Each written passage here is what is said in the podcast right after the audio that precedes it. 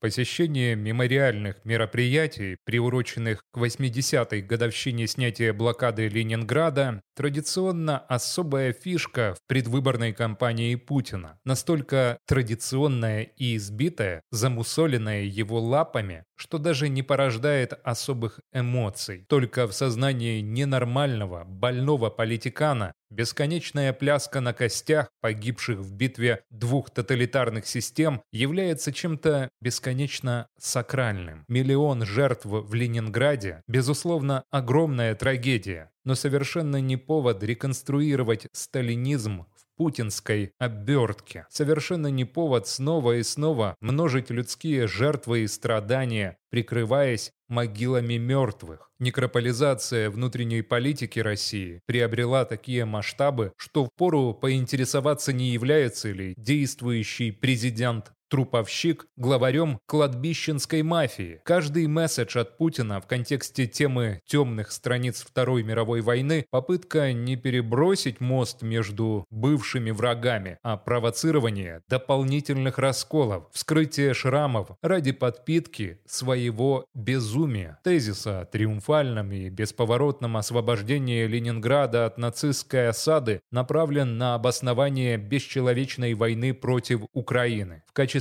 объявления причин вторжения в суверенную страну, постоянных адских ракетных обстрелов украинских городов, убийств украинцев, вплоть до полного стирания целой страны, плешивый последователь российского гитлеризма выдвигает проблему русофобии. То, что в России его режимом более 20 лет происходит бешеная раскрутка украинофобии, грузинофобии, чеченофобии, финнофобии, американофобии и всех прочих вариантов расово-этнических концепций, подобных идеологии нацизма или апартеида, глаза не колет. Наоборот, делается вид типа «так и надо», «так мы защищаем память дедов, положивших свои головы в борьбе с нацизмом». Просто вершина лицемерия. Российские солдаты, копирующие вермахт в Украине, российские спецслужбы, уподоблявшиеся гестапо, винтики последовательной политики нацификации РФ. Почему-то Путин, посыпая голову пеплом в контексте блокады Ленинграда, не проводит параллелей с блокадой Мариуполя российскими оккупантами. Уничтожение огромного индустриального города, куда триумфатор, как вор, пробирался для разовой пиар-акции. Почему в день памяти снятия блокады Ленинграда Путин одиноко возлагает венок в городе, который его породил, страшась встретиться с современными петербуржцами? Все как в Мариуполе в марте 2023 года, когда Путин опасался столкнуться с мариупольцами, пережившими блокаду его имени. Ведущий палач современности сам дрожит от страха после своих страшных злодеяний. Если взглянуть на истоки русофобии, в которой Путин обвиняет весь мир, то она является не более чем реакцией на вызывающую, брутальную, антигуманную политику путинизма. Это агрессия вовнутрь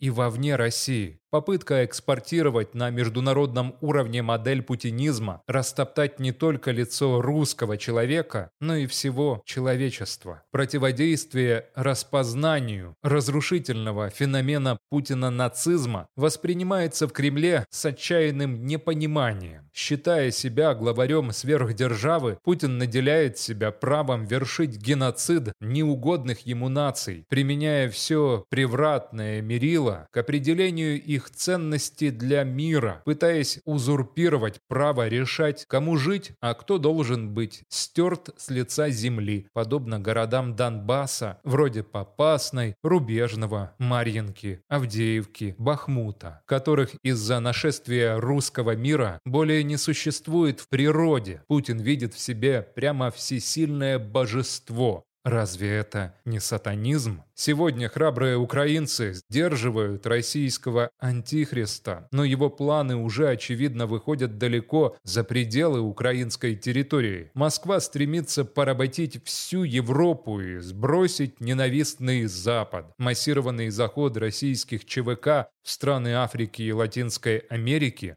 поддержка антиизраильских сил на Ближнем Востоке, выстраивание альянсов со странами-изгоями, составляющие плана глобального экспорта разрешительных спор путинизма под прикрытием извращенного культа мертвых времен Второй мировой войны.